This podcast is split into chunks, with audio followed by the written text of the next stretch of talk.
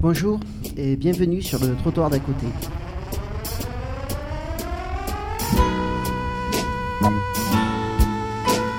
Le dispositif des contrats jeunes majeurs s'apprête à fêter ses 40 ans. Mais plutôt que d'évoquer sa belle maturité, c'est les inquiétudes sur sa pérennité qui prend le pas. Avant de comprendre les raisons de ces craintes, arrêtons-nous sur ce dispositif, ses enjeux, ses réalités et ses pratiques.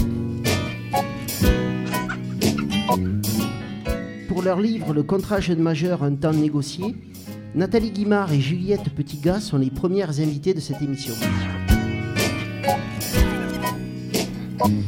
En deuxième partie d'émission, nous recevrons Marie-Christine Giraud, qui est la responsable de la Biennale du film d'action sociale. Avec elle, nous verrons comment des images peuvent nous aider à penser le travail social.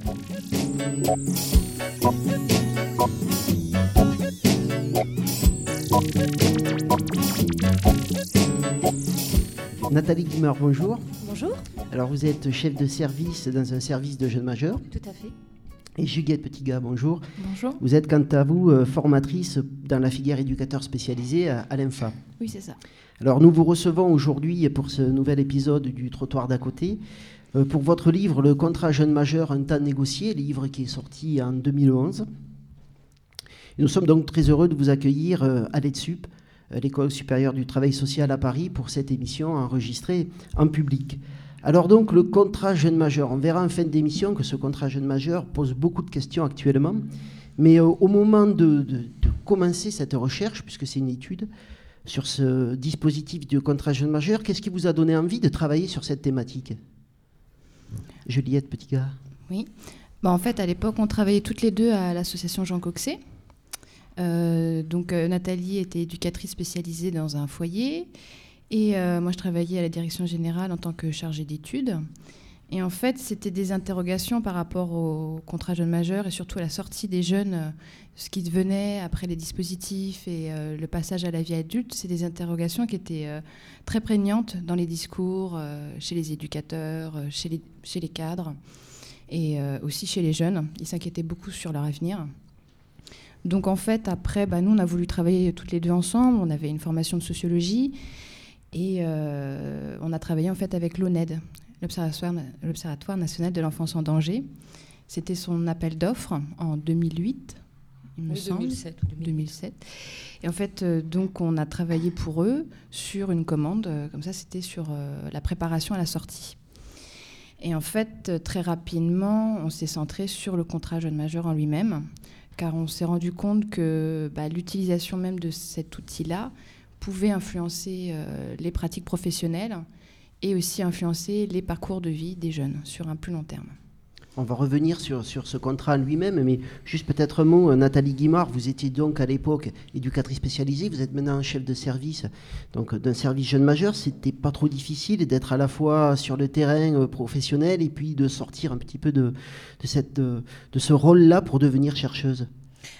Alors, bon, faut peut-être aussi rajouter quelque chose, c'est qu'à l'époque, on faisait aussi une thèse sur les anciens. C'est aussi, aussi ce qui nous a rapprochés, qu'on a, pu se connaître. Donc oui, c'était une question qui s'est posée immédiatement, d'être sur le terrain et en même temps euh, faire une recherche à côté. C'est un peu, si je peux me permettre la métaphore, voilà, de pédaler, d'avoir le nez dans le guidon, puis à un moment donné, se mettre sur le côté du chemin et puis regarder les autres pédaler ou se regarder soi-même pédaler. Et en fait, la difficulté, ça n'a pas été autant d'aller sur le bord du chemin, parce que j'ai eu plusieurs espaces de réflexion, bah, notamment tous les échanges qu'on a pu avoir avec Juliette, qui, elle, n'était pas directement sur le terrain en, tant- que salarié, en tant que travailleur euh, euh, social. Il y avait bah, les lectures, les différents séminaires. Ce qui était plus compliqué, c'était de revenir après sur le vélo, parce qu'en effet, on ne revient pas de la même manière. Donc, on ne pédale plus de la même manière, et parfois, on s'interroge vraiment... On se dit qu'on pédale vraiment pas très bien. Ou parfois très bien, ça dépend. C'est un côté déstabilisant. Très déstabilisant, oui. On reviendra peut-être sur ça, puis c'est- très intéressant pour nos étudiants. On parle constamment à nos étudiants de réflexivité, et là vous étiez vraiment dans, dans- dans cette, dans ce processus-là. Ils pourront voir un petit peu le résultat de ce travail dans, dans votre livre. On va peut-être revenir juste rapidement sur ce dispositif et les principaux objectifs et acteurs du contrat jeune majeur. Euh, l'État ou la nation a un devoir d'assistance envers, euh, donc l'assistance vraiment dans son sens noble du terme, hein, parce qu'on confond souvent l'assistance, l'assistanat, etc. Donc l'État a un devoir d'assistance envers euh, les enfants qui sont à un moment donné en difficulté parce que leur famille ne peut pas s'occuper d'eux. Donc, euh, donc les enfants, en fait, ça correspond à l'âge de la minorité. Et en, 1900, euh, 1974, la majorité civile a été euh, abaissée. Donc elle était de 21 ans depuis de nombreuses années. Elle a été abaissée à 18 ans sous, sous Giscard d'Estaing. Donc en fait, il s'est créé un vide juridique pour tous ces jeunes qui étaient âgés de 18 à 21 ans et qui tout d'un coup ne bénéficiaient plus de cette protection de l'État, euh, des jeunes qui étaient placés ou qui avaient des mesures diverses.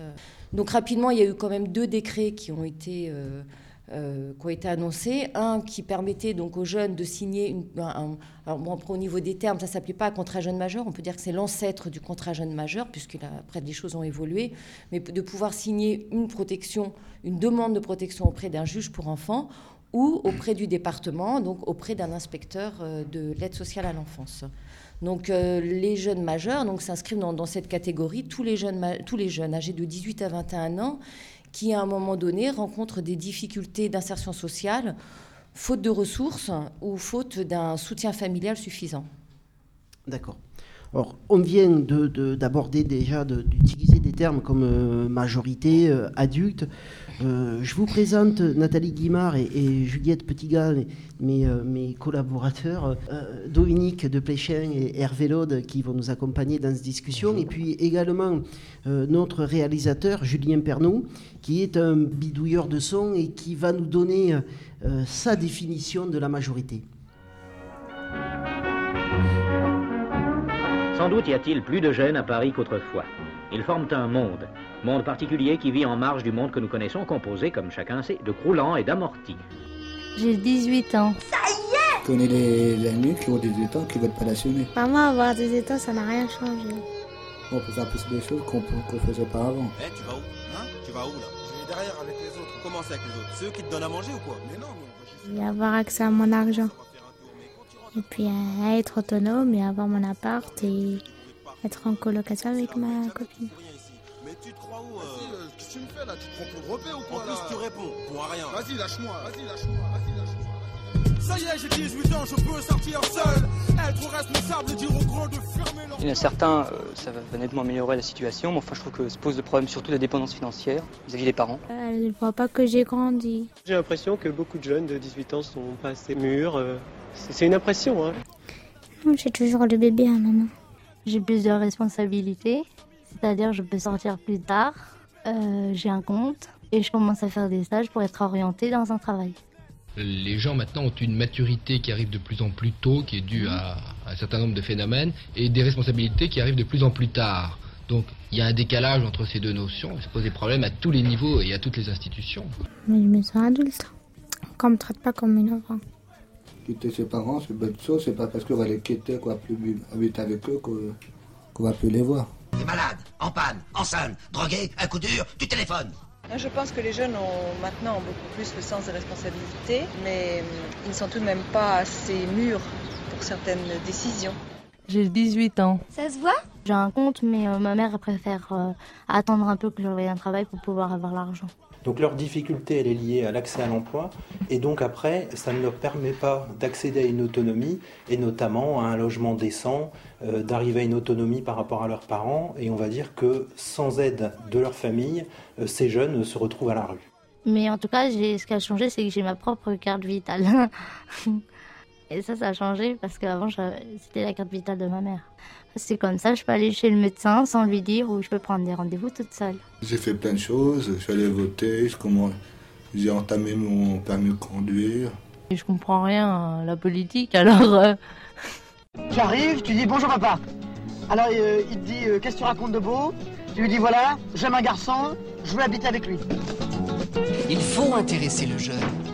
N'oublions pas qu'il a 18 ans, il est plein d'une énergie débordante, qui a besoin à la fois d'être canalisé mais libéré en même temps. Le jeune est tourné vers l'avenir. Mais aujourd'hui, l'avenir ne se tourne plus vers le jeune. Doit-il aborder l'avenir en lui tournant le dos? Euh, Le jeune? Qu'est-ce que tu veux? La liberté C'est pas un métier, ça.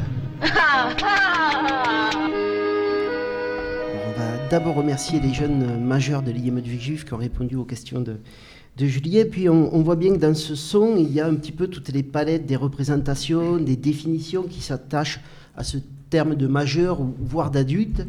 Euh, vous montrez très bien dans la première partie de votre livre que cette entrée dans l'âge adulte n'a plus rien de, de linéaire, qu'il y a une désynchronisation dans les seuils de passage et une entrée de plus en plus tardive dans, dans, dans la période de, de, où chacun d'entre nous peut être qualifié d'adulte. En fait, comment devient-on adulte aujourd'hui et quand devient-on adulte en fait? Aujourd'hui, enfin, il y a beaucoup de, enfin, la sociologie de la famille euh, l'a bien démontré. On devient adulte de plus en plus tard.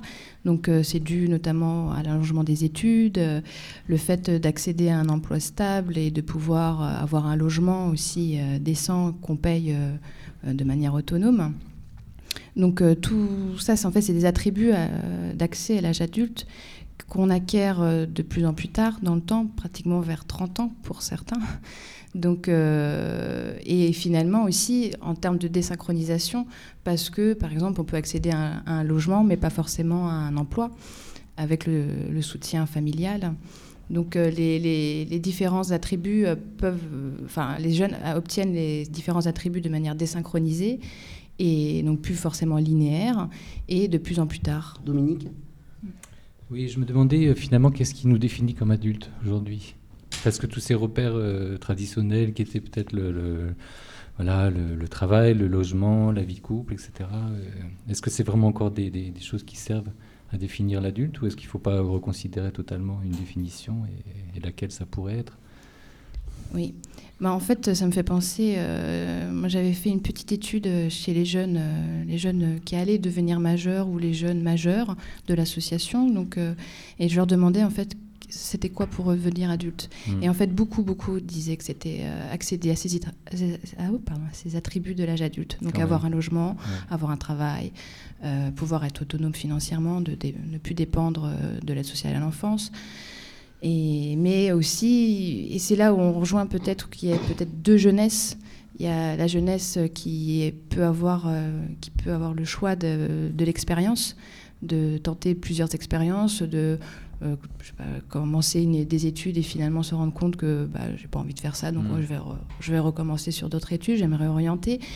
Euh, prendre le temps en fait, faire le temps des expériences, et une autre jeunesse qui n'a pas forcément le temps et qui, qui veut accéder euh, le plus rapidement possible à une autonomie financière, matérielle. Mmh. Oui, vous, vous, montrez bien ça dans, dans, le livre quand vous expliquez que les politiques sociales en France sont basées sur une approche biologique euh, des âges de la vie.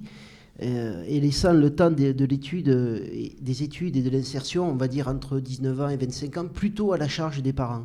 Donc une inégalité importante dans cette entrée à l'âge adulte suivant les jeunes et suivant leur, leur milieu familial. familial pardon. Nathalie Guimard et, et, Juliette Petitgas, je vais euh, passer la parole à Dominique qui a lu votre livre et qui va en faire la chronique. Alors s'insérer et s'inscrire dans sa vie d'adulte, c'est donc un processus le plus souvent long et complexe.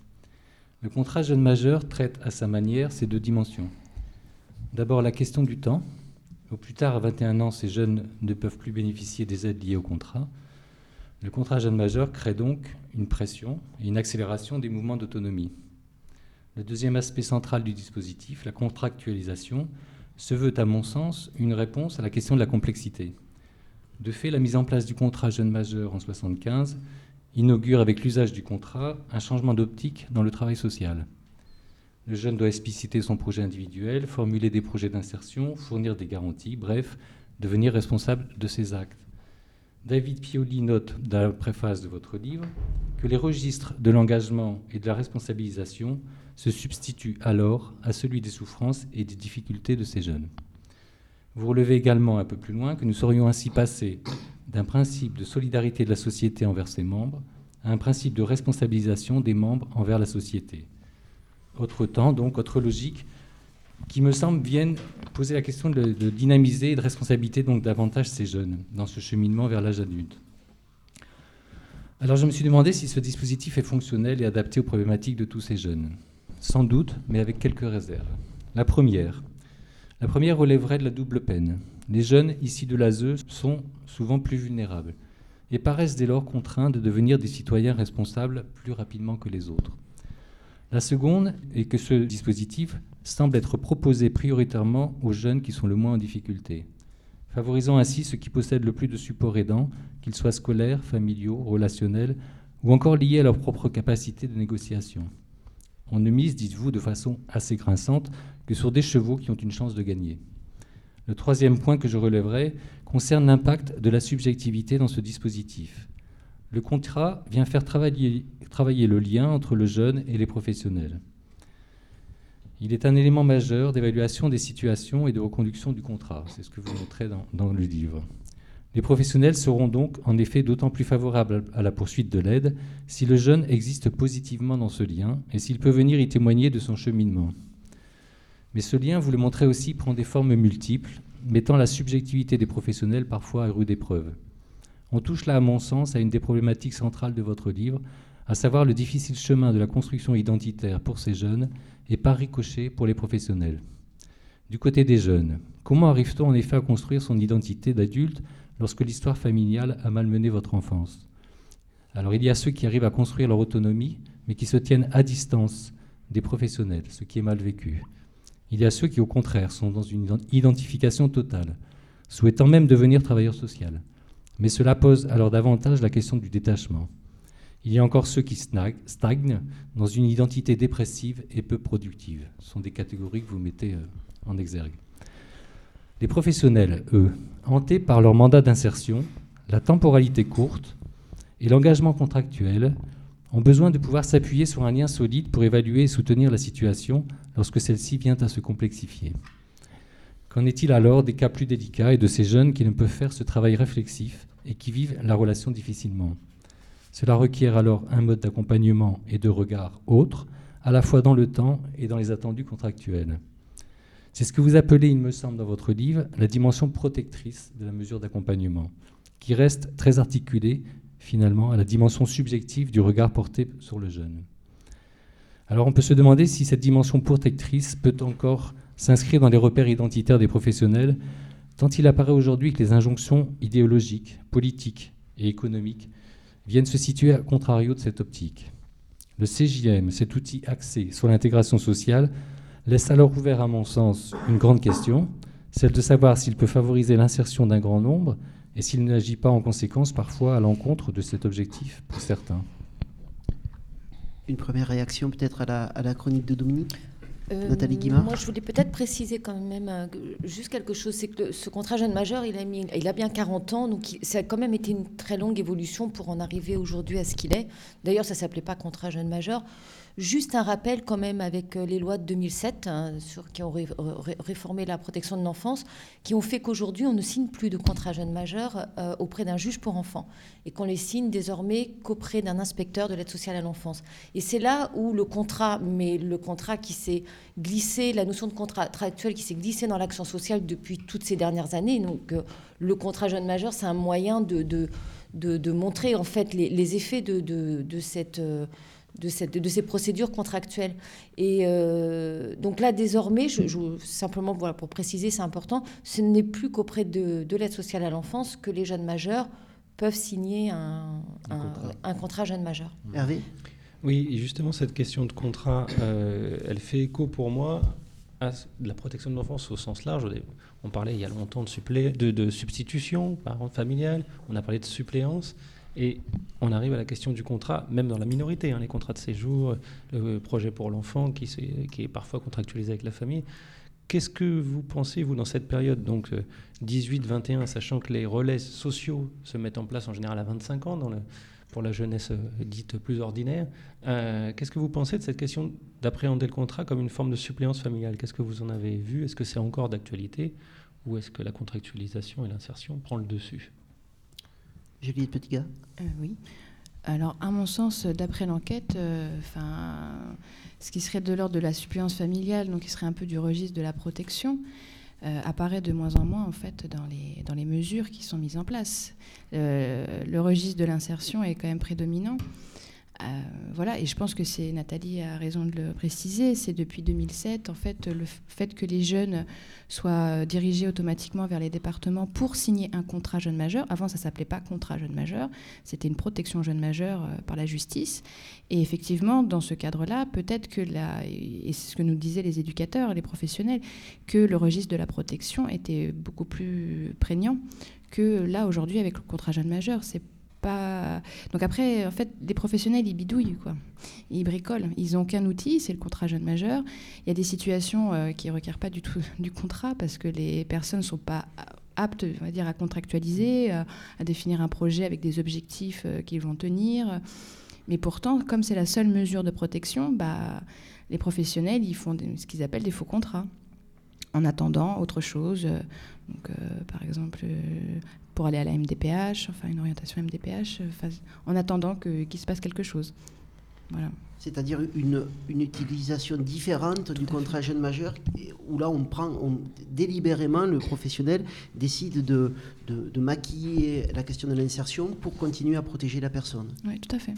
Et c'est la loi 2007, vous pensez, qui a modifié cela ou pas? Qui a obligé cela ou pas? En fait, ça, a permis, non, parce que la notion contractuelle, elle est arrivée avec le RMI, etc. Donc c'était bien avant que, ces, notions contractuelles sont arrivées. Mais la loi 2007 a mis un terme, en effet, à une demande de protection auprès des juges. Donc de, là, et là on en reparlera peut-être un peu à la fin, ce qui se passe aujourd'hui, qui est un peu dramatique, mais de fait, les départements se sont retrouvés avec une charge accrue de demande de contrat jeune majeur, puisqu'avant c'était quand même séparé entre l'État et le département. Donc à partir de 2007, les derniers rapports de l'ONED montrent bien déjà, quand on voit les dernières statistiques, à partir de 2003, on voit une nette diminution euh, des contrats jeunes majeurs auprès d'un juge pour enfants, et ensuite à 2007, ça s'arrête. Donc d'une façon euh, purement économique, il y a eu un afflux de demandes sur les départements qui devaient gérer, en plus, qui s'inscrit, donc ça s'inscrit aussi dans la décentralisation, mmh. après avec euh, toutes les logiques départementales très différentes qu'on mmh. peut trouver. Oui, Juliette Petit euh, après, je pense aussi c'est plus vaste en fait. Euh, on est sur des logiques qui sont un peu nouvelles aussi dans le travail social. Euh, enfin, passer du RMI au RSA, je pense que c'est les mêmes logiques d'activation des, individus. Donc là, la protection de l'enfance en, bah, utilise le contrat dans, cette démarche-là, d'activer à tout prix euh, l'usager, euh, le jeune, pour qui, euh, ce que vous disiez, qui puisse se responsabiliser et prendre en, charge enfin, son propre parcours de vie. Donc je pense que c'est aussi une logique beaucoup plus générale, en fait, qui est venue ici, enfin, en protection de l'enfance, de si peu. Ce qui, vous disiez tout à l'heure, Juliette Petitgars, que les professionnels essayaient de bidouiller. Euh, je trouve que dans votre livre, on voit bien la difficulté des, professionnels qui sont toujours pris entre ces deux pôles de la protection et, de l'insertion. Et ce qui est très fort, je trouve, dans votre livre, c'est la question, euh, Dominique en parlait un peu, c'est la question de la subjectivité, du ressenti des professionnels. Comment ils sont aussi obligés de travailler à partir de ce qu'ils ressentent du parcours du jeune, de leur subjectivité. Il y a un des, un des, une des personnes, un des professionnels que vous interrogez, qui va même jusqu'à dire, mais des fois, on fait un peu à la tête du client. bah, c'est plutôt un sentiment de malaise en fait par rapport à ça. Euh, certains disent qu'ils se sentent euh, isolés vis-à-vis euh, des évaluations qu'ils peuvent faire ou des décisions qu'ils peuvent prendre. Donc, et parfois, ils ont l'impression de prendre des décisions totalement arbitraires par rapport aux situations. Parce que pour eux, il y a trop de subjectivité. Et la subjectivité, en fait, c'est comment est-ce que moi, j'évalue que la personne, elle est suffisamment dans une démarche d'insertion et, suffisamment aussi euh, comment dire, euh, qu'elle donne de la contrepartie en termes de lien, en fait. Mmh.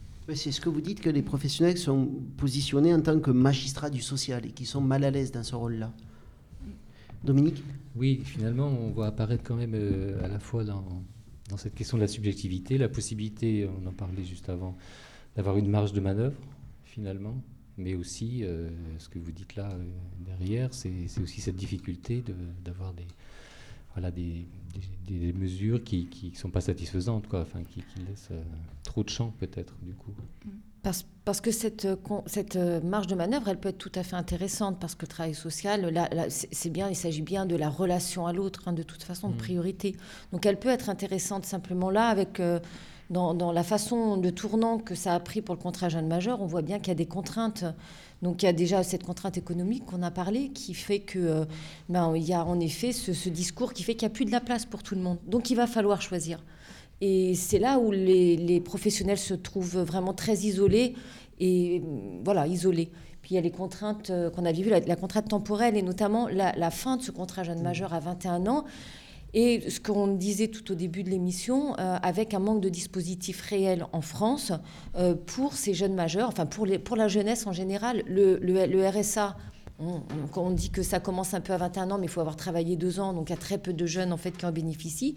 Il faut savoir que sans contrat jeune majeur ou après 21 ans, ou pour tous ceux pour qui ça s'arrête avant, euh, on leur dit c'est le droit commun. Et le droit commun, s'il n'y a pas la famille à cet âge-là, c'est le 115, où de toute façon il y a très peu de place. C'est les CHRS, où il y a encore moins de place aujourd'hui. Euh, et puis voilà, et puis après c'est la rue. Où, voilà. Donc euh, c'est aussi face à ces contraintes que la subjectivité, de fait, elle peut... voilà, elle, isole complètement les personnes. Dominique? Oui, c'est la subjectivité qui m'entraîne à vous poser cette question maintenant, mais euh, quelque chose m'a surpris dans, le livre, c'est le, fait que les professionnels n'avaient pas souhaité dans un premier temps transmettre les coordonnées des, jeunes majeurs. Et je me demandais comment vous l'aviez entendu ça, comment, enfin, euh, comment c'était euh, pensable. Enfin, et après, bon, vous dites qu'après discussion, ils ont accepté, etc. Mais vous développez finalement pas quelles avaient été plus loin leurs argumentations. Moi, j'avais une, idée, mais bon, je voulais un petit peu questionner là-dessus. Alors, faire fonctionner sa mémoire. Parce qu'en fait, oui, c'est vrai qu'il y a eu. Bon, mais je crois que c'est de façon générale de, rentrer dans les institutions de la protection de l'enfance, euh, notamment quand on, les gens travaillent aussi avec des mineurs, parce que dans ces institutions-là, il n'y a pas que des majeurs, il y a aussi des mineurs, hein, c'est parfois des 15-21 ans qui sont accueillis. Il y a toujours une, euh, bah, déjà un droit de réserve, euh, un peu sur son travail. Alors après, c'est vrai qu'il y a toutes ces histoires d'évaluation aussi euh, avec la loi, notamment 2002, qui sont arrivées euh, dans les institutions, on cherche un peu plus de transparence, etc., qui sont pas toujours bien reçues parce que ces recherches d'évaluation, elles sont perçues parfois quand même comme un contrôle euh, du travail pour finalement, souvent les professionnels se disent, mais on va finalement contrôler notre travail parce que pour réduire encore les choses qu'on fait et parce qu'il y a des choses qui ne sont pas prises en compte. Je ne sais pas, mhm. euh, juste par exemple, de, passer du temps à rien faire ou euh, à rien faire avec un jeune, c'est du temps éducatif, c'est de la relation, mais qui, peut, qui ne peut pas être évalué ou très difficilement évaluable euh, dans les critères que peuvent qu'on peut demander aujourd'hui. Donc je pense, enfin je ne sais pas Juliette, après si tu vois autre chose, mais il y a, je crois, chez les professionnels aussi ces craintes d'évaluation et d'une transformation. En fait, c'est comme si le travail devenait, euh, que le travail devait, éducatif devait toujours se justifier par des actes ou des actions.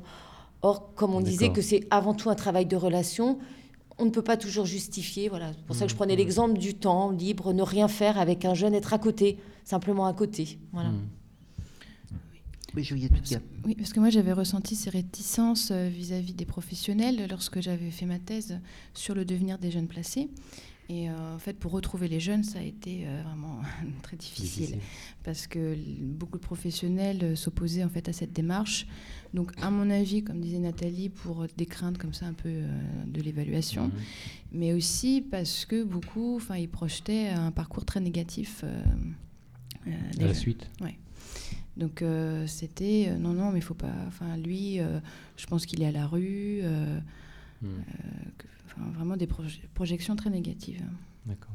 Et, ça, si je peux rajouter, on, le retrouve encore aujourd'hui parce que, par exemple, faire une évaluation sur les contrats jeunes majeurs, moi, ça me paraît complètement, complètement absurde parce que ça veut dire qu'on prendrait, il faudrait que ça soit efficace comme.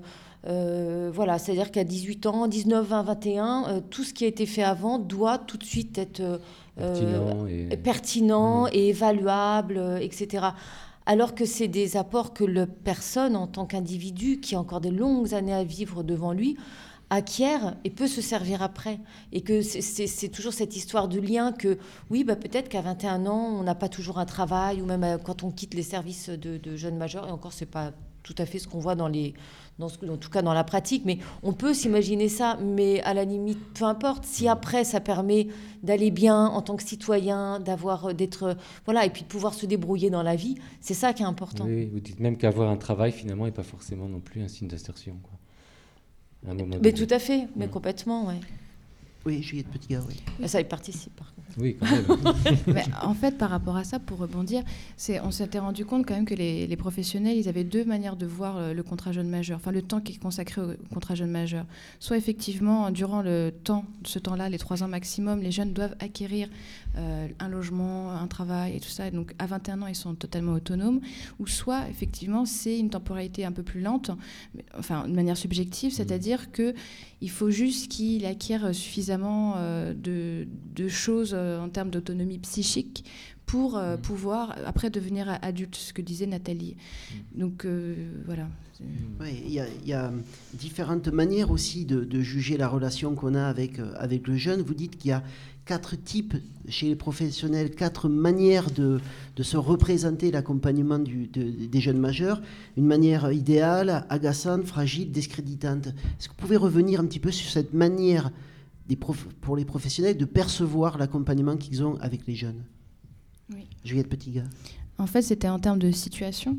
Donc, on avait repéré que bah, les professionnels, ils arrivent à évaluer un peu une situation en fonction de deux grands critères, qui sont bah, le, le degré en fait d'insertion du, du jeune, on va dire, et le degré euh, dans lequel il est dans la relation éducative. Donc, en fonction de ça, ça donnait quatre situations. Donc, euh, la situation idéale, euh, bah, voilà, c'est euh, le jeune qui a une bonne insertion et qui a une bonne relation avec les professionnels. Après, on a la situation agaçante. euh, c'est le jeune qui réussit bien, qui est dans les études ou a un travail euh, assez autonome, mais qui est très distant en fait des, des services. Donc c'est une situation qui agace en fait euh, les professionnels et ils se sentent euh, un peu euh, bah, pas forcément utiles. Ouais, puis le jeune vient prendre un service euh, et puis s'en va. quoi. C'est un peu comme ça qu'ils vivent cette Voilà. situation-là. Oui, voilà. Et euh, ensuite, on a la situation fragile. Donc, la situation fragile, c'est le jeune qui est vraiment en relation assez proche euh, avec les professionnels, mais qui est en insertion très basse, euh, voilà, qui est dans une période d'inactivité ou euh, qui est pas bien. Et là, ce qui Et sauve qui va être protégé, ouais. en fait. Voilà. Et ce qui fait que, ce jeune est protégé, c'est qu'il y a une relation éducative. Voilà. Voilà. Qu'on estime qu'il y a une relation. Donc là, on accepte que l'insertion soit moindre. Et la dernière, euh, c'est la discréditante. Oui, bah, c'est celle de- qui arrive souvent en fin, de contrat. Enfin, on arrête souvent le contrat pour ces genres de situations. C'est le jeune qui n'est ni en insertion et euh, qui refuse euh, tout- totalement la, la relation. Ouais. Donc on, on voit que là, pour ces représentations tournent autour quand même. On revient sur cette question de la relation éducative. Et du côté des jeunes, ils ont eux aussi une représentation de l'accompagnement des, euh, des professionnels. On, on a vraiment essayé de, de qui parle de l- du, du sens qu'ils mettaient sur euh, ce, ce passage qu'ils avaient dans le cadre du contrat jeune majeur. Donc c'était vraiment des questions autour de comment ils vivaient la relation donc avec les professionnels, comment euh, ils se situent au niveau de la contractualisation, au niveau de leurs amis, au niveau de leur famille, etc. Et ça, il faut bien comprendre que euh, tous les jeunes majeurs, ils sont bien conscients que c'est bien euh, le- le- leur futur statut d'adulte qui se joue là, à ce moment-là. Donc en effet, il y a beaucoup de stratégies qui peuvent se mettre en place selon la façon dont ils, vont vivre les contraintes, pareil comme les professionnels, les contraintes du contrat jeune majeur. Et, euh, et et les contraintes, et, et notamment aussi la façon dont ils vont pouvoir maîtriser leur avenir. Pour expliquer ce qui se, qui, ce qui se passe, c'est qu'en effet, on se retrouve avec des jeunes qui ne sont pas du tout égaux face à la fait, ouais, contractualisation. Donc certains sont en capacité de négocier, parce que c'est bien une histoire de négociation, sont en capacité de négocier, et notamment parce que ce sont des jeunes, pour cela, qui maîtrisent leur avenir. Donc ils ont déjà quelque chose de tracé, donc du coup, un projet. Alors, c'est pas pour ça qu'il a accepté. Par exemple, on- les études longues ne sont pas toujours acceptées. Il faut savoir que pour Ouais, le contrat jeune majeur, on essaye à tout prix que les jeunes fassent des études très courtes et, le, et professionnalisantes. Alors aujourd'hui, c'est encore pire, on en reparlera après. Mais euh, voilà, donc après, c'est pour ça que je parle de négociation. Il, faut, il y a des jeunes qui arrivent à se battre, etc. Et c'est ceux, ce qu'on disait au dé- au début, finalement, qui ont le plus de- de- d'attributs et de, on va dire, de capital autour d'eux. Donc c'est souvent aussi des jeunes qui ont des amis, des, des- voilà, des gens sur lesquels s'appuyer et une, une certaine assurance voilà, sur la maîtrise de leur avenir. Et puis on trouve à l'autre bout ben, ceux qui n'ont pas de projet. Et non pas parce qu'ils ils sont plus bêtes que d'autres, mais simplement ils n'ont pas de projet parce que on n'est pas justement dans une logique euh, à 18 ans on est comme ça, à 19 ans on est comme ça. Et c'est ce qui justement est compliqué dans ce genre de... la tempo- pas. Exactement. Et donc, euh, du coup, il y a des jeunes qui n'ont pas de projet parce qu'à 19 ans, on n'a pas toujours de projet. Et que, euh, voilà. Et là, et c'est ce qui devient compliqué, c'est qu'au lieu de penser en tant que responsabilité collective, quand vous disiez, quand, quand vous en parliez au début, savoir quelle responsabilité on a envers ces jeunes pour les aider à grandir, on, les, on, on réduit ça à des responsabilités individuelles. Et du coup, très vite, ça tourne on se pose la question, mais qu'est-ce qu'il fait ce jeune quand même? C'est pas très normal, il n'a pas de projet. euh, Il n'est pas responsable. Il est pas. Ouais, il faudrait peut-être l'orienter vers la côte au rep ou euh, qu'est-ce qu'il est feignant. Et tout de suite, on voit comment ça peut dériver tout de suite sur des jugements moraux, en fait. Oui, donc Alors la subjectivité. D'où la subjectivité, tout à fait. Alors que la question du désir pour soi, pour des jeunes ayant un parcours de protection de l'enfance, elle est souvent pas réglée du tout à 18-19 ans. quoi. Exactement. Donc euh, se projeter, c'est déjà ça. quoi. Tout à fait. On va passer à la dernière partie de cette interview. On y arrive tout doucement sur ben, le contrat jeune majeur aujourd'hui et puis quel avenir? Alors Hervé est allé interroger un responsable d'établissement accompagnant des jeunes adultes qui est très investi dans la réflexion quant à l'avenir de ce dispositif. Hervé, c'est le carnet sonore, bien sûr. Le carnet sonore. Mon carnet, mon dictaphone. Carnet sonore. Décider de ne jamais adhérer à un discours sans faire l'effort de le comprendre. Le carnet sonore. Oui, en effet, je suis allé poser mon micro une nouvelle fois en Seine-Saint-Denis. J'ai rencontré Jean-Claude Coraza, qui m'a reçu pour un échange euh, riche et à propos d'une initiative originale en Seine-Saint-Denis autour d'un comité technique euh, qui rassemble des gens de l'ONED, on vous en avait parlé tout à l'heure, des établissements associatifs, des cadres de l'aide sociale à l'enfance, quelques personnes de l'éducation nationale et ou des missions locales. L'idée étant d'objectiver un peu les enjeux euh, d'entrée dans le contrat, de poursuite d'un contrat et de sortie d'un contrat. Jean-Claude Coraza, il est directeur d'un service euh, spécialisé au sein de l'association Essor 93, qui est l'ancienne APAP du 93, c'est connu, et il la nomme euh, durant l'entretien. Donc, pour démarrer, on va écouter selon lui l'état des lieux actuel. Il y a un vrai euh, souci, je crois, euh, d'articulation euh, entre la prise en charge de la protection de l'enfance dans le cadre de la minorité et l'articulation sur la prise en charge des jeunes majeurs. Voilà. Il y, a un vrai, il, y a, il y a une vraie complication, il y a un vrai manque de moyens, en plus, je crois, euh, euh, parce que le service de l'aide sociale en France, pour moi, concentre beaucoup, beaucoup de colère et de la part euh, des usagers, je crois. Il y a des enjeux très familiaux qui se, qui se focalisent sur ce service, et puis aussi des colères de partenaires. Donc, ces partenaires, pourquoi travailler ensemble dans un comité technique sur les bases de ces colères? On l'écoute pour essayer de se dégager de ce regard, euh, de ce regard un peu critique et, et, et s'il n'est que simplement critique, pour moi il n'est pas constructif. Je pense qu'on a aussi nous à se remettre en, en cause dans, dans, les accompagnements ou dans peut-être ce qu'on attend euh, d'une institution qui à ce jour n'est plus en capacité d'y répondre. Donc il a voulu aussi situer justement, parce qu'il disait à ce jour, situer un peu cette question dans l'état euh, actuel du rapport à la jeunesse. On sort de 10 ans de, de, de, stigmatisation de la jeunesse. Euh, du coup, ce pays, ben, il a eu les jetons de sa jeunesse, euh, vu comme des racailles et tout ça, mais qu'elle soit relevant de la protection sociale, de, enfin, de la protection de l'enfance, qu'elle soit PJJ ou qu'elle soit lambda, c'est des gens de demain, quoi. Mmh. Voilà, donc comment nous-mêmes, on est en train là de d'amputer d'une certaine façon euh, ce pays de richesse parce qu'on ne va pas se donner les moyens de, de, de, de, proposer une prise en charge de qualité ouverte. Et donc ces gens de demain, moi je lui ai demandé un peu comment en tant que citoyen, euh, parce que 18-21 ans, la plupart sont citoyens, euh, comment ils se positionnent. Et il a voulu me répondre, on prenait l'exemple, en partant d'une anecdote de l'exemple de leur fonctionnement à Essor 93, on l'écoute. Essor, euh, de, historiquement, euh, propose à l'ensemble des personnes qui bénéficient de ces interventions et des anciens bénéficiaires d'intégrer le conseil d'administration de l'association. Mmh. Donc nous avons quand même la particularité euh, d'être au service euh, d'un public, mais que ce public est aussi notre employeur. Mmh. Quand même un, je trouve que ça c'est intéressant euh, à souligner. Mais on constate aussi l'énorme difficulté pour que nous puissions drainer des anciens usagers ou des bénéficiaires actuels vers cette, euh, vers cette euh, dimension politique. Donc au-delà de cette dimension politique, on est revenu aussi euh, sur la question primordiale de la sortie du dispositif et qu'est-ce qu'il en pense? À partir du moment où les critères de protection de l'enfance ils sont plus prégnants, effectivement, euh, ça me paraît normal d'aller vers une sortie du, du, du, du service de l'ASE. Mais euh, se pose la question du, de, de, de, la sortie du SAS, de comment on le conçoit. Euh, dans, le, dans le travail euh, du, du, comité technique, cette idée de préparer la sortie a été nommée. en même temps, plus le contexte économique est, est, rude et plus les idées elles se rétrécissent. C'était le carnet sonore de Hervé Laude. Donc voilà, c'était euh, les réactions de, de Jean-Claude Corazin. Pour euh, relancer après ça, on sait qu'aujourd'hui, le contrat concerne encore en France à peu près 20-25 000 jeunes sur l'ensemble du territoire. Euh, qu'est-ce que vous pensez, vous, euh, d'espèce de silence assourdissant de la part de ces jeunes eux-mêmes pour défendre cette mesure à leur endroit? Est-ce que cette position de citoyen ou de conscience d'eux-mêmes en tant que euh, personnes pouvant peut-être défendre eux-mêmes aussi leurs droits, main dans la main avec les professionnels peut-être. Euh, qu'est-ce que vous en avez vu de cette question-là? Nathalie Guimard. Ah.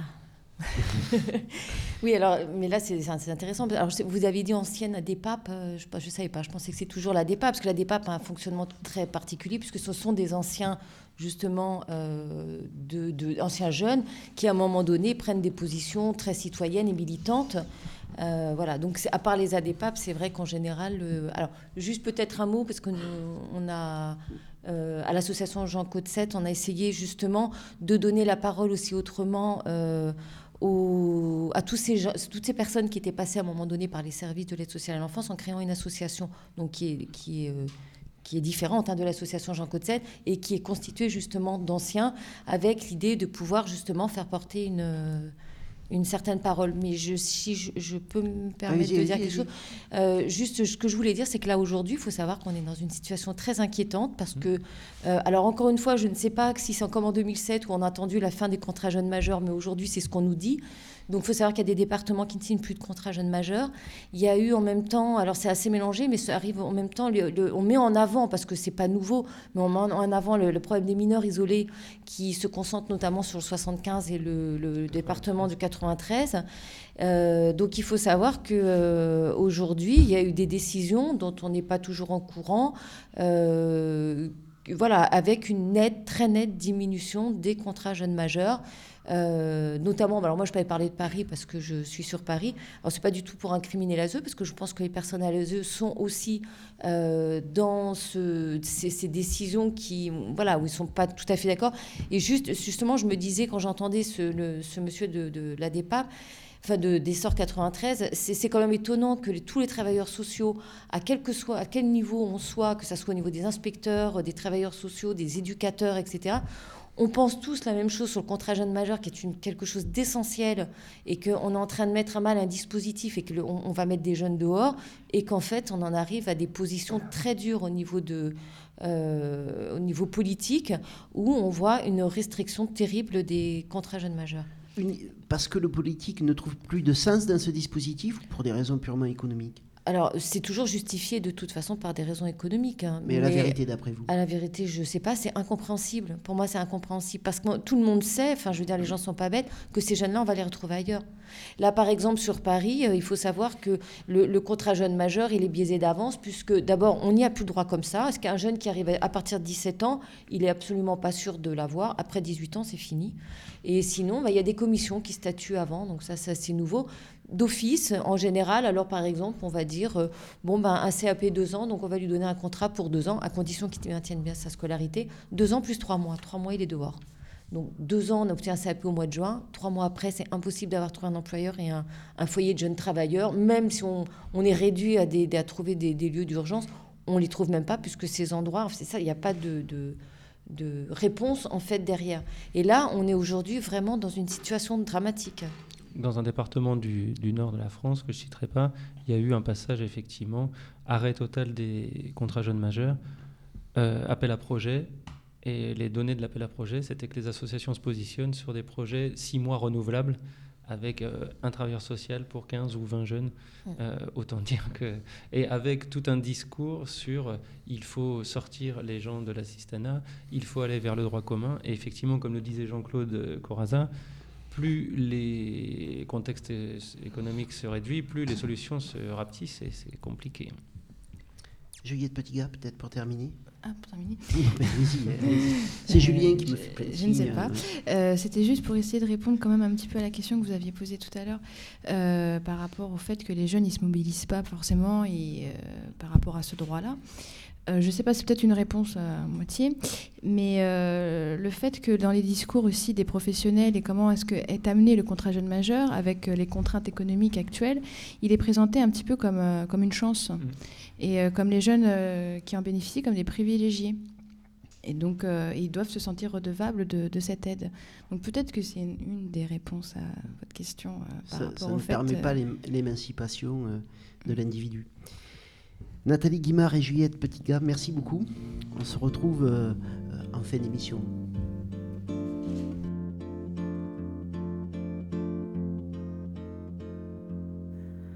Je m'en fous, j'ai 18 ans, vous aimeriez en dire autant. Tous mes frères, rien ne m'arrête. J'aime la vie et je me déteste. Je m'en fous, j'ai 18 ans et je ferai avec ou sans, je broie du noir dans ma chambre rose. Je mets de l'espoir dans des tas de causes. Je m'en fous, j'ai 18 ans et j'ai des rêves bien plus grands que tous vos restes d'illusions que vous rongez dans votre salon. Je m'en fous, j'ai 18 ans, rien derrière et tout devant. J'ai rencontré l'homme de ma vie hier soir en boîte de nuit. Je m'en fous, j'ai 18 ans et dire qu'on prend pour une enfant. Je fais le tour du monde dans ma petite tête. Mon cœur qui gronde, j'en fais des miettes. Je m'en fous, j'ai 18 ans et j'ai des rêves bien plus grands que tous vos restes d'illusions que vous rongez dans votre salon. J'ai 18 ans. Marie-Christine Giraud, bonjour. Bonjour. Vous êtes la responsable du Festival du film d'action sociale qui va se dérouler euh, du 19 au 21 février 2013 à Paris, à l'école de Montrouge, à l'école de formation de Montrouge. Est-ce que vous pouvez déjà, dans un premier temps, nous présenter ce Festival du film d'action sociale? Alors, on prépare euh, la cinquième édition. Ça veut dire que le projet a commencé il y a dix ans. Et euh, bah, il y a dix ans, euh, c'était la volonté de, qui, reste toujours maintenant de défendre euh, des projections, enfin des films de qualité à la fois dans la construction de ces images, du son, mais aussi qui parlent du social. On va dire pas forcément sur les questions forcément d'actualité, mais qui apportent un véritable point de vue pour euh, comprendre euh, une situation euh, euh, ben, qui recoupe, on va dire, tous les secteurs de ce qu'on peut appeler le, le social. Alors, en quoi l'image, justement, euh, qui est un média euh, voilà, particulier, en quoi euh, ce média-là est particulièrement intéressant, peut-être pour parler du travail social? Euh, Peut-être euh, pour répondre un peu différemment, repartir d'autre chose. À l'IRTS Île-de-France Montrouge-Neuilly-sur-Marne, euh, on a une vocation d'animation régionale. Euh, mission qu'on accomplissait régulièrement par conférences, colloques du type euh, classique. Dans, cette euh, mission-là, moi je me suis rendu compte qu'il y avait quand même des productions audiovisuelles qui étaient quand même parfois on avait un film au milieu d'une conférence, c'était un peu le temps de l'après-déjeuner ou un petit prétexte pour euh, remplir, euh, mais qu'on n'avait jamais réfléchi que en fait lors de la projection de ce film-là, on voyait des choses, on les sentait de manière sensible, et qu'on avait aussi la possibilité de les rendre intelligibles. C'est-à-dire de réfléchir euh, après avec le débat de ce que l'on avait vécu, ce que l'on avait vu. Et puis la deuxième question, c'était se dire, mais est-ce que sur les questions du social, il y a beaucoup de production? Donc on a commencé à faire un inventaire, à aller voir des choses à droite, à gauche, dans les institutions. euh. Et là, je me suis rendu compte qu'il y avait énormément de films produits. Et avec un souci, c'est qu'ils étaient jamais projetés. En dehors de l'institution, en dehors du groupe euh, euh, d'amis du réalisateur, où euh, alors on a quand même des, des films qui sont euh, projetés à la télévision, mais dans la partie documentaire qui est très réduite et à des horaires euh, tardifs. Hervé? Alors, on, on est ici dans une, un centre de formation, on enregistre régulièrement, et puis no- no- nos auditeurs sont souvent des étudiants. Euh, Il y en a ici dans le public. En quoi euh, le rapport à la biennale euh, favorise ou s'inscrit dans le processus de formation? Alors pour nous, euh, il y a plusieurs, enfin on, le voit à l'expérience, hein, on- enfin on a un partenariat avec les TSUP euh, depuis le démarrage. On partage euh, l'organisation pédagogique du dispositif et on a donc l'expérience de la présence d'étudiants régulièrement pendant la biennale. Ils sont comme nous les professionnels lorsqu'on voit un film, ce, dont je parlais tout à l'heure, mais on voit que par exemple, dans leur mémoire, ils font référence à un film et généralement c'est ce qui leur permet de poser la problématique euh, de leur mémoire. C'est-à-dire, euh, alors pourquoi ça leur permet de poser une problématique? Parce que souvent les films qu'on choisit, euh, ils ont un point de vue. Alors c'est compliqué ça, le point de vue. Grosso modo, je- si j'avais à faire, euh, on va dire, euh, un film sur euh, l'accompagnement des jeunes majeurs en institution, quand ils y restent, je pourrais interviewer les professionnels, un peu les jeunes, montrer les bâtiments. on va dire, je ferais un film assez pédagogique. En disant, ben voilà, ça existe, ça va bien, voilà ce qui s'y passe. Bon, de temps en temps, il y a un professionnel ou un jeune qui dit les limites du système. Dire, c'est un point de vue assez classique. On peut en prendre un autre. Je dis, je me mets, je vais suivre un jeune. Je vais le suivre. Il rentre en 2010. Il va sortir en 2012, 13. Et je vais venir régulièrement le rencontrer dans l'institution et voir euh, comment il vit ça, euh, lui euh, ou elle précisément. Donc on a, et là, lorsqu'on fait ça, quand il y a des points de vue de ce type-là, ça dégage forcément une problématique. Euh, la question de la place du jeune dans le dispositif. Je peux faire l'inverse, je peux prendre un, un, un professionnel et je vais le suivre, euh, ou c'est que lui que je vais interroger, ou voilà. C'est ça qui euh, Et ça, par exemple, Marie-Christine Thiraud, on pourrait aussi le faire à la radio, ce petit- faire un reportage sur cette forme-là. Est-ce que l'image apporte quelque chose de supplémentaire? Vous voyez, par exemple, tout à l'heure, euh, cette intervention, euh, euh, tout à l'heure, moi j'avais plein d'images de films que j'ai vus. Quand on disait, euh, il y a un moment donné, on disait euh, les déviants inactifs, les grossesses, euh, et ben je voyais ces images de jeunes, et notamment il y avait un film qui s'appelait Les filles de la villa d'à côté, euh, qui était un peu le, la structure qui accueillait euh, les jeunes filles, c'était la dernière chance. Euh, et on les voit en crise, on les voit inactives, on les voit. Derrière ces mots-là, moi j'ai des images. J'ai une jeune qui se cogne contre, contre la porte du frigo parce qu'elle veut son steak et, euh, et l'éducateur qui lui dit Mais non, je t'ai donné de l'argent, ça va pas. Et la cuisinière qui dit euh, Ah ben non, elle peut pas être dure comme ça, faut qu'elle mange. Et, et- j'ai, moi pourtant, c'est un film qu'on a eu en 2005 ou 2007. Et ben tout de suite derrière euh, ce que vous avez dit, il y avait des images qui, m'arrivaient, mais régulièrement. je peux prendre un autre exemple. On dit euh, accompagner les personnes euh, avec euh, empathie, générosité. Pour moi, tout ça, c'est des, des concepts. Et un jour, je vois un film, il y a une aide médico-psychologique qui accompagne une dame dans son fauteuil roulant. Et un fauteuil, vous savez, qui est en, en cuir ou tissu. Et elle pousse le fauteuil avec son ventre.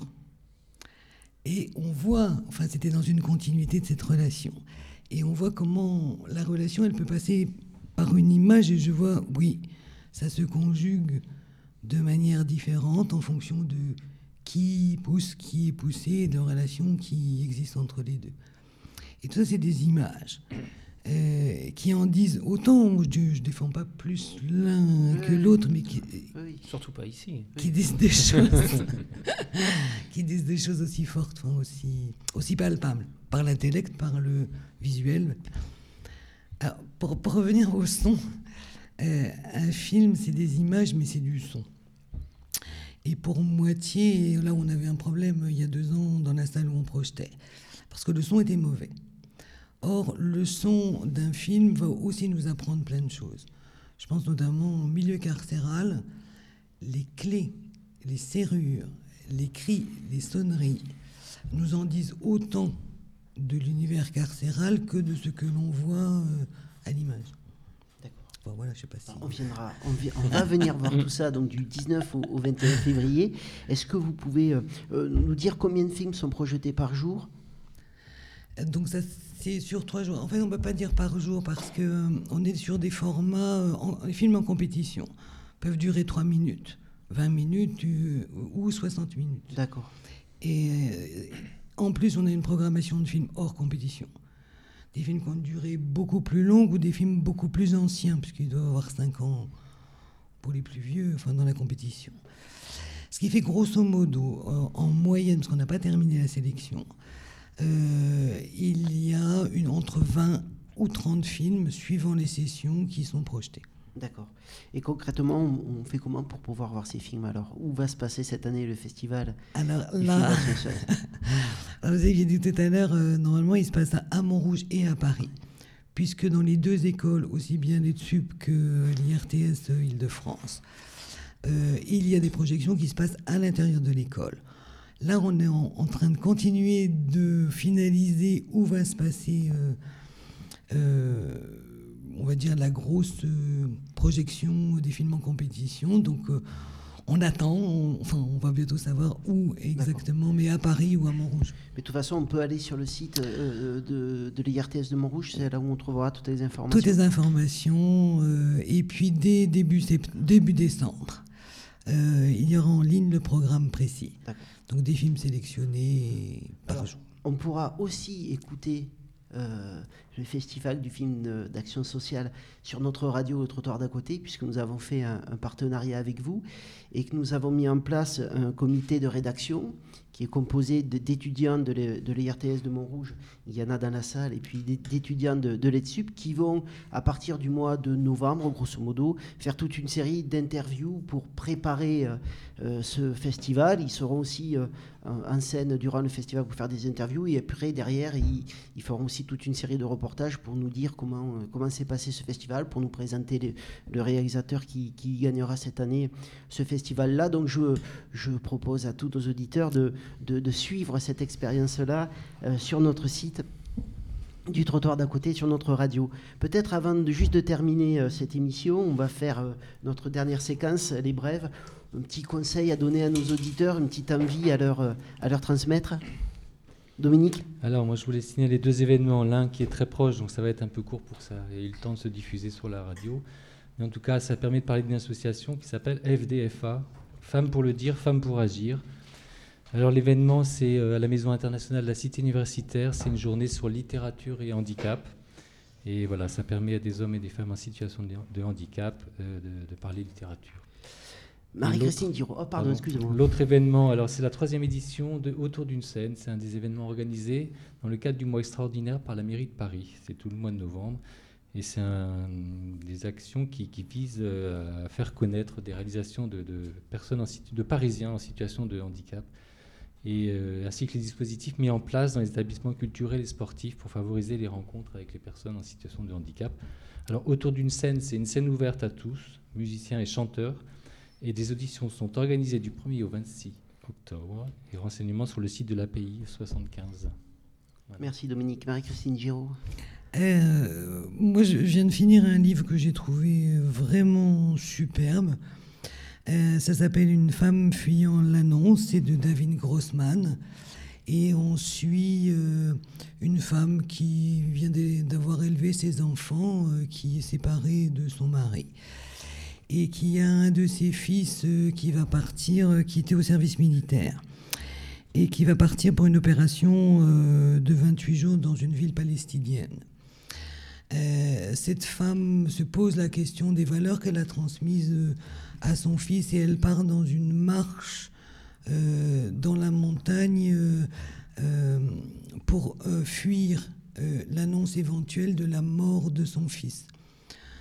Derrière ça, c'est, je, trouve un, livre splendide Euh, c'est un auteur qui, qui arrive à, à parler de la vie quotidienne, des, des valeurs, de, de ce qu'on transmet à nos enfants, de ce qu'on construit dans une relation amoureuse. C'est superbe. Alors, c'est presque 700 pages.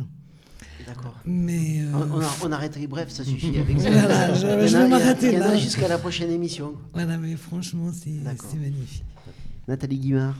Alors, moi, je conseillerais notamment aux travailleurs sociaux le crépuscule d'une idole, l'affabulation freudienne de Michel Onfray. Euh, je gros l'ai- aussi, hein. Ah, mais alors Ça- ça, se lit comme un roman. Ça se lit très vite. C'est pas 700 pages, non, c'est beaucoup. Non, hein. mais- Mais Michel Onfray, il est très drôle. Il est plus agréable pour moi, je trouve, à lire qu'à entendre. Et euh, il a une écriture très sympathique.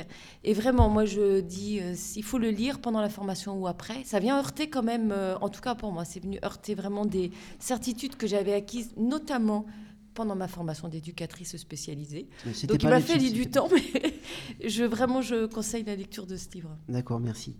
Juliette Petit gars Oui. oui, bah moi, si j'ai à conseiller un livre, euh, bon, il est un peu connu, je crois, mais c'est Fahrenheit 451 de Ray Bradbury. Donc, euh, je l'ai lu euh, dernièrement et j'ai beaucoup aimé. c'est une société futuriste, euh, voilà, où on brûle les livres et les gens apprennent les livres par cœur et, à- et donc ça m'a fait penser à la mémoire. Enfin voilà, j'aime bien. C'est plus léger.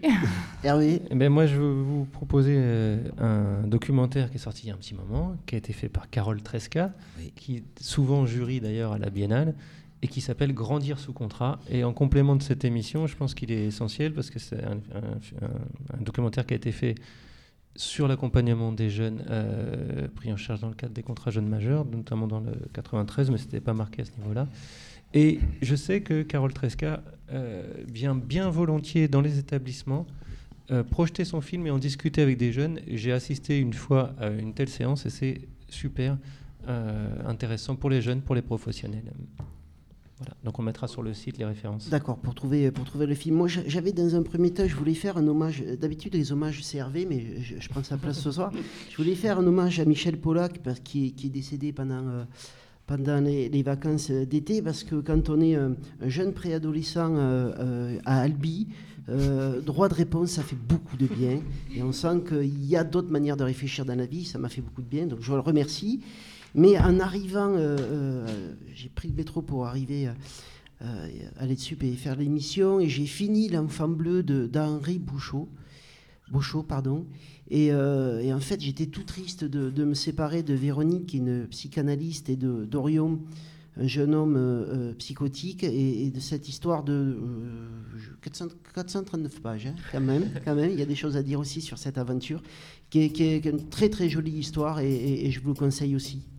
Voilà, vous retrouverez toutes euh, ces propositions-là sur notre site euh, www.edsub.com slash trottoir. Vous retrouverez aussi toutes les émissions de la radio. Merci mesdames. C'était le trottoir d'à côté et ça fait du bien de se parler.